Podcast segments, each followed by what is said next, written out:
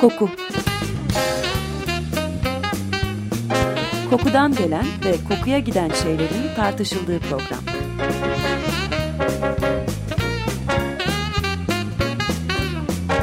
Hazırlayan ve sunan Vedat Ozan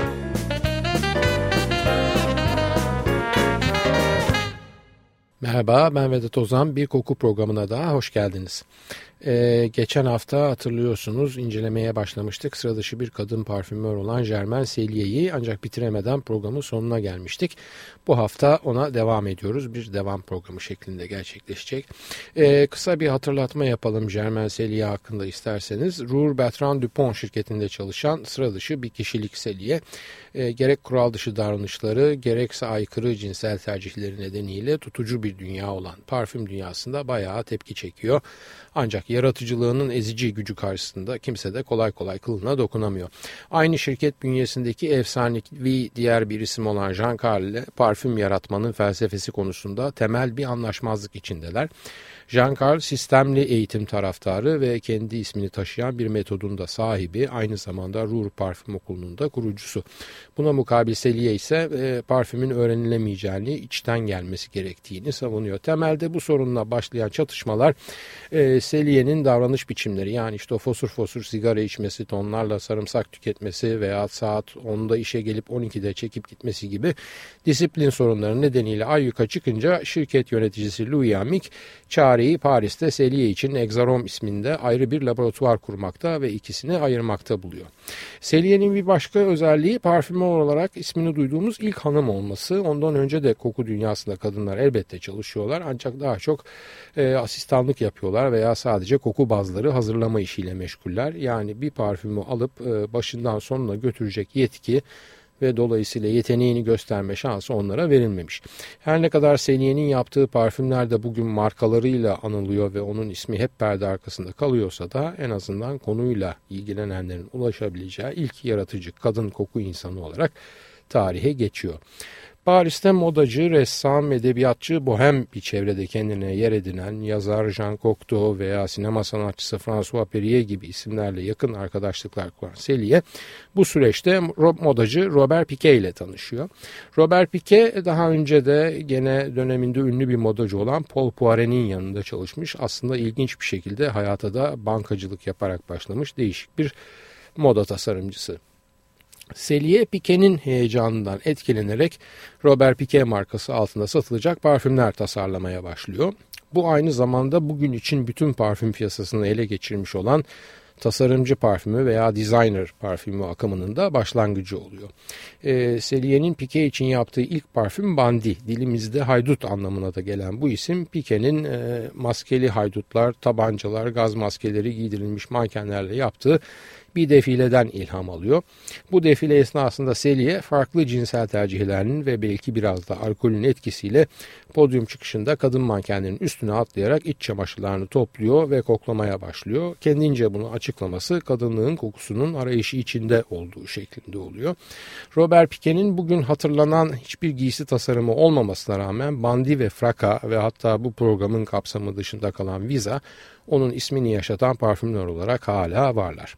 E, Bandi o döneme kadar seyrek üretilen deri kokulu parfümlerin en uç ve en bilindik örneği değişen toplum yapısına paralel olarak ortaya çıkmaya başlayan fetişizme, deri fetişizmine erotik göndermeler yapıyor sıra dışı deri kokusuyla. Zaten Seliye de bu parfümü cinsel tercih olarak kendi cinsinden hoşlanan kadınlara adıyor.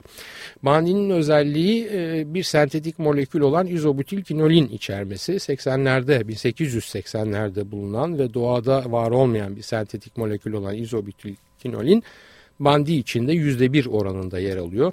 Zaten %2'nin üzerinde kullanımı alerjen olabilme riskinden dolayı sakıncalı ve o dönem için değilse bile günümüz için yasak. Evet e, nasıl bir parfümdür Bandi? Bir Şipr ailesi parfümü olan Bandi bu cesur deri kokan molekülün katkısıyla beraber deri kokan parfümler kulvarında kendine güçlü bir yer edinir. Ee, belki daha popüler olması veya pazarlamacısının markayı daha canlı yaşatması nedeniyle Chanel'in Cuir de Russy'si deri deyince daha önce akla geliyor olabilir ama e, Bandinin etkisinin yanı sıra özellikle o dönem için Cuir de Russy'nin pek de esamesi okunmaz desek yanılmayız. E, sadece diğeri değil e, hayvansı notalarında agresif kullanımı vardır formülün içinde. Deri kokan vahşi ancak vahşi olduğu kadar da duyarlı bir parfümdür diyebiliriz yani Bandi için. E, Caron'un Tabablon ve Chanel'in Cuir de Russy'si gibi parfümlerinin oluşturduğu deri kokan kadın parfümleri dünyasının en bilindik örneği olur zaman içinde. Marka sahibi Robert Piquet'in avantgard moda tasarımlarına uyum sağladığı gibi belki de aynı zamanda Madame Chanel'in bir kadın çiçek gibi değil kadın gibi kokmalıdır cümlesine de uzaktan bir başselamı verir. Üretimine uzun süre ara verilen Bandi 1999 yılında yeniden piyasaya sürülmüştür ve her ne kadar free shop veya işte o popüler parfüm zincirlerinde kolay rastlanmasa bile meraklı arayanın bulabileceği bir uzaklıktadır. En azından internetten ulaşılıp satın alınabilir. İlk çıktığında şeffaf olan şişesi tekrar piyasaya sürüldüğünde değişmiş ve bütün diğer Robert Piquet parfümleri gibi içini göstermeyen opak siyah bir şişeye dönüşmüştür. Ee, aslında Bandi'nin yeniden formüle edilmesine ilişkin eleştiriler de az değil günümüzde. Her ne kadar esas formüle tamamen sadık kalındığına dair bir sertifika ile beraber satılsa da ki bunu en konsantrel hali olan de Parfum için söylüyorum. Ee, bir kısım şişenin üzerinde kurallar gereği yazılı olmak durumunda olan potansiyel alerjenler listesinde liral diye bir molekülün ismini rastlıyoruz. Bu molekül e, içine katıldığı parfümlere leylakla müge arası bir nota katan bir içerik maddesi aldehidi e, floral diyeceğimiz bir madde. Liral aroma kimyasal devlerinden IFF yani International Flavors and Fragrances tarafından yaratılmış bir molekül ve işin ilginç yanı piyasaya çıkış tarihi 1950'lerin sonu. Güvenilir bir kaynak olan Arctender 1959 diye not düşüyor hatta e, kesin tarih olarak. Oysa bandinin formüllenme ve satışa sunulma tarihi 1944. 1944'te kendinden 10 sene sonra bulunacak bir molekülü kullanmak nasıl olur? Bu elbette akıl alacak bir şey değil. Keşke aslında tamamen sadık kaldık diyeceklerine elimizden geldiğince ve bütçemiz el verdiğince sadık kaldık deselerdi ama maalesef bugün parfüm dünyasında çok sık rastlanan bir görüntü bu. Aslında Selye'nin formüllerini birebir yapmakta çok kolay değil bu açıdan da hak vermiyor değilim. Çünkü zaten koku dünyasına ilk girişi parfüm bazları hazırlayarak olmuştu demiştim bir önceki programda Selye için. Parfüm bazlarını aslında mini parfümler olarak da düşünebilirsiniz. Yani bir şeftali veya amber veya deri kokusu formüle eder. Sonra bunu diğer öğelerle besleyip parfüm yaparsınız. Üstüne eklediğiniz her şey parfümün yönünü ve karakterini bu baz sabit kalmak üzere değiştirebilir. Bu da tabii parfümörün ne istediğine bağlı olarak gelişir. Ee, bir örnek vermek gerekirse bulyon halde et suyu alıp çorba yaparmış gibi düşünebilirsiniz bunu. Eti haşlayıp da suyunu çıkarmıyorsunuz. Birisi size zaten onu hazır olarak satıyor. Siz de bunu keyfinize göre farklı çorbalar olarak geliştiriyorsunuz. İşte o ilk formüle edilen size özel e, şeftali veya amber gibi hazır bazları e, hazır olarak satışa sunmak e, Selye'nin şirketinin o dönemlerde epey para kazandığı bir yenilik. Ancak bu bazların çoğuna bugün ulaşmak olası değil. Çok iyi bir araştırma yapıp 50, 60, 70, 80 sene önce satılan bir parfüm bazının üreticisini bulabilir veya niyeti bozup grasa yola koyulabilirsiniz. Ancak oraya vardığınızda karşınıza bir parfüm fabrikası değil küçük bir devre mülk villa bile çıkabilir. Ne aradığınız baz okoruna ne de onun formülüne ulaşamaz. Köz köz laboratuvarınıza döner. Bu kez de kendi imkanlarınız dahilinde aynı bazın havasını verebilecek yeni bir formül yapmaya soyunursunuz. Şansınız varsa orijinaline yakın olur. Gene şansınız varsa tüketici zaten orijinalinin kokusunun detaylarını unutmuştur. Ama şansınız yoksa kötü reformülasyon damgasını yer. Bu kez de yeni jenerasyondan eskiye referansı olmayan tüketiciler aramaya koyulursunuz. Neyse gene dağıldık. Konudan konuya atladık. Bandiye dönelim ve çok kısa olarak bu parfümün içeriğini bir sayalım isterseniz. Bazı notalarda vetiver, mür, miski, sivet, meşe yosunu, paçuli, amber, hindistan cevizi ve deri diye adlandırabileceğimiz daha önce bahsettiğim izobutin finolin var. Kalp notalarda karanfil, menekşe, yasemin ve gül, üst notalarda ise yılan yılan, neroli, galbanum, gardenya, portakal ve aldehitler. E, Seliye 1953'te bu formülünden esinlenerek yani e, Bandi'den aşağı yukarı 10 yıl sonra onun formülünden esinlenerek bu kez Pierre Balmain için Jolie Madame'ı tasarlar ki bu parfümde Bandi'nin biraz daha parlatılmış ve cilalanmış versiyonundan başka bir şey değildir ya da daha hafifletilmiş derinin o sert kokusu biraz daha yumuşatılarak feminen bir hal almıştır. diyebiliriz barmenin Jolie Madamı için. O ana kadar sakınılarak kullanılan bir parfüm içerik maddesinin cömertçe kullandığı ilk örnek Bandi olarak kalmayacaktır Selye'nin. Pierre Barmen'le ilk tanıştığında o sert yeşillik kokan galbanumu %8 oranında formüle katarak ilk yeşil ve taze parfüm denebilecek olan Van Veri yani yeşil rüzgarı yaratır. Bu parfümün ismini kokusuna uygun olarak taze rüzgar diye de tercüme edebiliriz. Bizim Türkçe'de kasnı dediğimiz galvanumun bu kadar öne çıkması yeşil ve taze kokuların bu güçlü kullanımı bütün parfümörleri yeniden düşünmeye ve parfümerinin bilinen bütün kurallarını yeniden silip yeniden yazmaya itecektir. Selye'nin tasarladığı parfümler içinde benim kişisel favorim Fraka. Parfüm efsaneleri vardır, parfümör efsaneleri vardır. Bir de takıntı haline gelen parfümler vardır. Fraka bu özelliklerin üçüne birden sahip olarak neredeyse bir hat-trick yapar parfüm dünyasında. Her ne kadar parfüm beğenisi öznel bir beğeni olsa da zaten çoğu kişi tarafından doğru olarak benimsenmiş bu gerçeğinde altını çizmekte yarar var. Fraka Fransızca bir kelime ve dilimizde gürültü, patırtı ve velvele anlamına geliyor. Fraka'ya geçmeden kısa bir müzik arası verelim. Füreliz'i dinliyoruz Beethoven'dan Ivana Levonchikova çalıyor.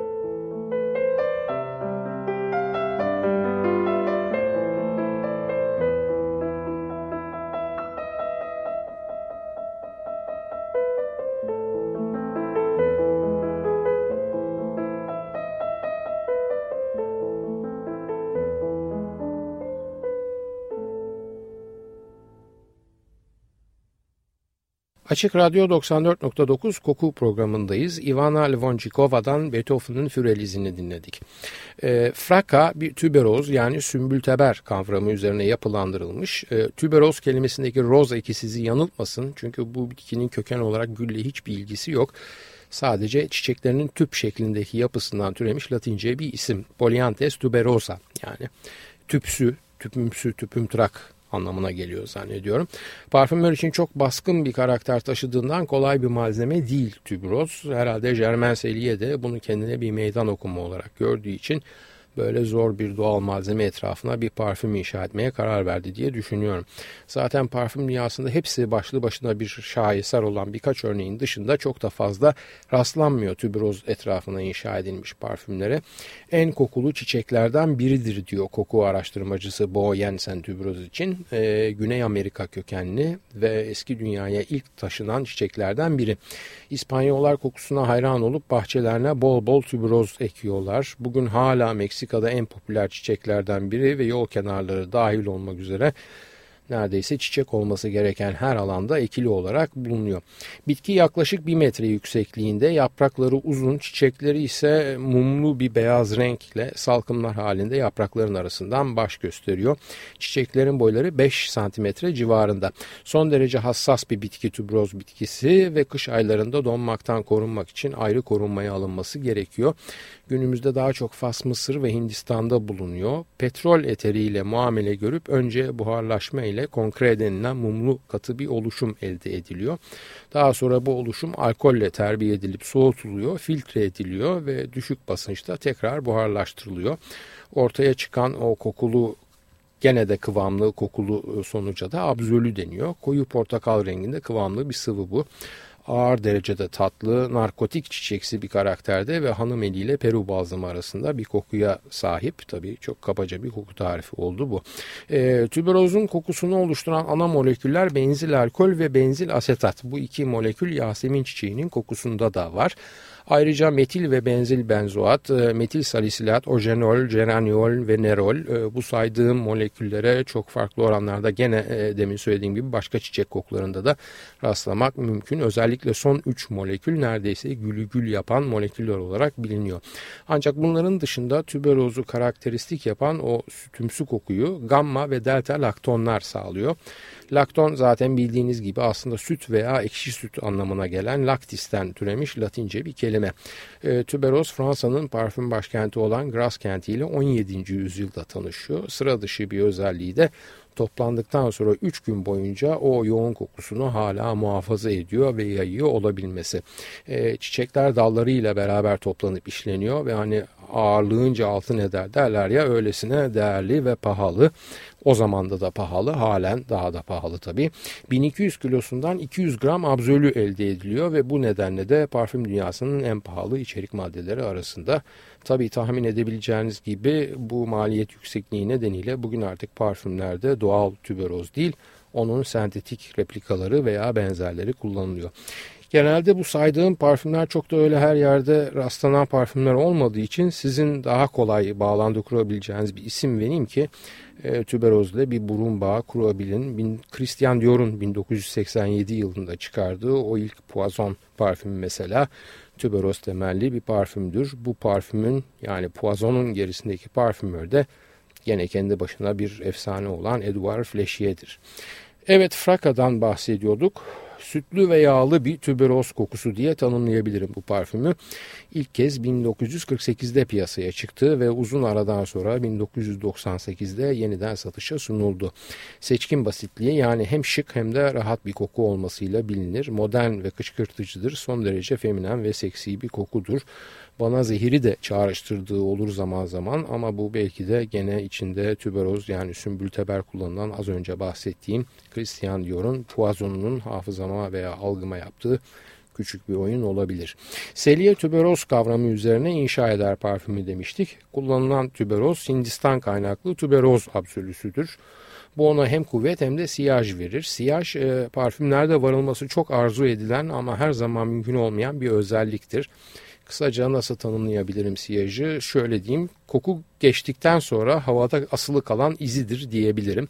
Yani parfümün sadece ten üzerinde değil ortamda da kendini hissettirmesine siyaj denir. E, yumuşatılmadığı zaman içeriğindeki indol sayesinde ağır ve çürük bir kokusu olan tüberozu daha da ham algılatmak için onu neroli ile yani acı portakal çiçeği yağıyla desteklemiştir Selye. Buna ek olarak o zaman bile astronomik fiyatlara satılan Fransız yasemini ve iris kökü bunlara da ilave olarak menekşe yaprakları ilave eder. Bu son saydığım yani menekşe yaprakları ağır parfüme ferahlatan ama sert ve nemli bir yeşil hava verir. İris kökü bunun yanında odunsuluk da katar parfüme. Gene kullanılan sivet, kuvvet ve kalıcılığı artırırken C18 aldehidi de sütlü olmakla beraber aslında tropikal bir yumuşaklık dokunuşu hissettirir. Bilginiz için C18 aldehidi parfüm dünyasında Hindistan cevizi aldehidi diye de bilinir. E, dinleyicilerimiz arasında profesyonel olarak koku tasarımı ile uğraşanlar varsa hazır C18 aldehidinden bahsetmişken küçük bir ipucu vereyim. C18 aldehidi ile mentolü yani naneyi uygun ve dengeli bir şekilde bir araya getirmeyi başarabilirseniz sadece bu iki maddenin birlikteliğinden basit bir incir kokusu elde edebilirsiniz. Kısaca frakanın içeriğini özetlemek gerekirse bazı notalarda sandal ağacı, sedir ağacı, miskler, amber ve meşe yosunu, kalp notalarda kişniş, karanfil, tüberoz tabii ki, menekşe yaprakları, gül, yasemin ve osmantus, üst notalarda ise bergamot, mandalina, neroli, çok az Hindistan cevizi ve şeftali aldehidi sümbül yer alır. Açılışta keskin bir acı portakal çiçeği kokusu hissedilir ve bu nota aynı hızla parıl parıl bir tüberoz kokusunun içine gömülüp kaybolur. Bu tüberoz kokusunu yalnız bırakmayan bir de gardenyadan tabii ki söz etmek lazım Fraka'dan bahsederken. Kendinden sonra gelen daha bilindik parfümler olan Versace Blonde, Poison, Clos veya Gianfranco Ferri gibi genel ve bilindik parfümler veya daha az bilindik e, niş parfümler de diyebileceğimiz Serge Lutein'in Tuberoz Kriminali veya Frederic Malin Carnal Flower'ın da kesin bir etkisi vardır. Bu parfüm için parfüm aleminde söylenen bir başka şey de Selye'nin stilinin gücüyle tüberozun kokusunun gücü arasında bir dengenin göstergesi olması. Güçlü ve kuvvetli bir çiçek kokusu gene güçlü ve sıra dışı bir yaratıcının ellerinde şekil buluyor ve bu fraka ismi altında dengeleniyor. Yani 20. E, yüzyıl ortalarında üretilen hiçbir parfümü bugün aynı formülle bulabilmek mümkün değil. Çünkü zaman içinde analiz tekniklerindeki gelişmeler parfümlerde kullanılan pek çok ilk dönem içerik maddesinin e, aslında bize zararlı olabileceğini ortaya çıkarmış durumda. Bunu her programda aşağı yukarı söylüyorum. E, bundan bugün de daha önce de çok bahsettik. Fraka için de aynı şey söz konusu. Tekrar piyasaya sürüldüğünde yeniden elden geçiriliyor bütün formül ve bu kez elden geçirelde e, Aurelien Guichard isimli bir parfümör. Gişar formülü yeniden düzenlerken Selye'nin orijinal formülünün basit ancak aynı zamanda kokusal olarak karmaşık yapısına bir kez daha hayran olduğunu belirtmeden geçemiyor tabi. Koku eleştirmeni Luca Turin de e, Fraka'nın formülünün hassaslığını Ferrari arabalarının kırmızı rengine benzetiyor. Neden? Söylendiğine göre o Ferrari kırmızısı diye jenerik hale gelen kırmızı renk için arabalar önce sadece gümüş renkle boyanır. Üstüne de altı kat kırmızı boya atılır. Böylece taklit edilemez ve nevi şahsına münhasır o kırmızı ortaya çıkarmış. E, övgüler kısmını fazla abartmayalım ve fraka kullanan ünlülerden de birkaç örnek verelim. E, Marilyn Monroe, Diane Rigg, Marlene Dietrich, Courtney Love, Kate Beckinsale, Kim Basinger, Morgan Fairchild, Sofia Coppola, Princess Caroline, Carolina Herrera, gene kendisi de modacı, Ivana Trump, Dita Fontize, Madonna, Kate Moss ve Naomi Campbell fraka kullanan ünlü isimlerden bazıları. Germain Selye parfüm tasarlarken hiçbir zorlamayı kabul etmez, herhangi bir ön yargıyla yola çıkmaz ve bir ressam gibi geri dönüp düzeltmeden ilerler formül boyunca. E, paleti parfüm orgudur ve renkleri de kokularıdır. Parfümleri cesur, köşeli, biraz ham ve vahşi olmakla ünlenirler. Genel kaburgalarının dışındadırlar ve neredeyse kokusal bir muhalefet içerirler. Selye'nin hayatının aykırılığı ve bu aykırılığın kendisini dışlayanlara direnişi birebir yarattığı kokulara yansır. Teknik olaraksa formülleri asla uzun değil, bilakis kısa ama çok etkilidir. E, satışa sunulmuş olanların dışında kişiye özel kalmış pek çok formülde vardır her parfümör gibi. Pierre Balmain için tasarladığı geranyumlu bir parfümü bu modacının çok beğenerek satışa sunmadığı ve sadece kendi kullanımı için sakladığı rivayet edilir. Mesela e, Pierre Balmain ve Robert Piquet dışında Nina Ricci, Hermes ve Elizabeth Arden içinde pek çok koku tasarlayan ilk bilindik kadın parfümü olan Germain Cellier'in 1909 yılında başlayan fırtınalı ve aynı oranda etkileyici hayatı 67 yaşında 1976 yılında son bulur. Evet efendim bu haftalıkta bu kadar. Haftaya bir başka kokuda tekrar buluşmak üzere. Soru, öneri ve eleştirileriniz için e-posta adresimizi veriyorum. kokuprogrami.yahoo.com Ben Vedat Ozan. Radyonuz kokusuz kalmasın sevgilerimle.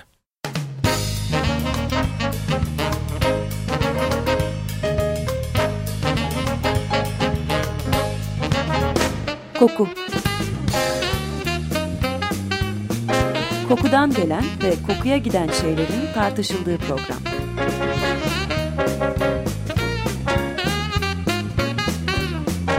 Hazırlayan ve sunan Vedat Ozan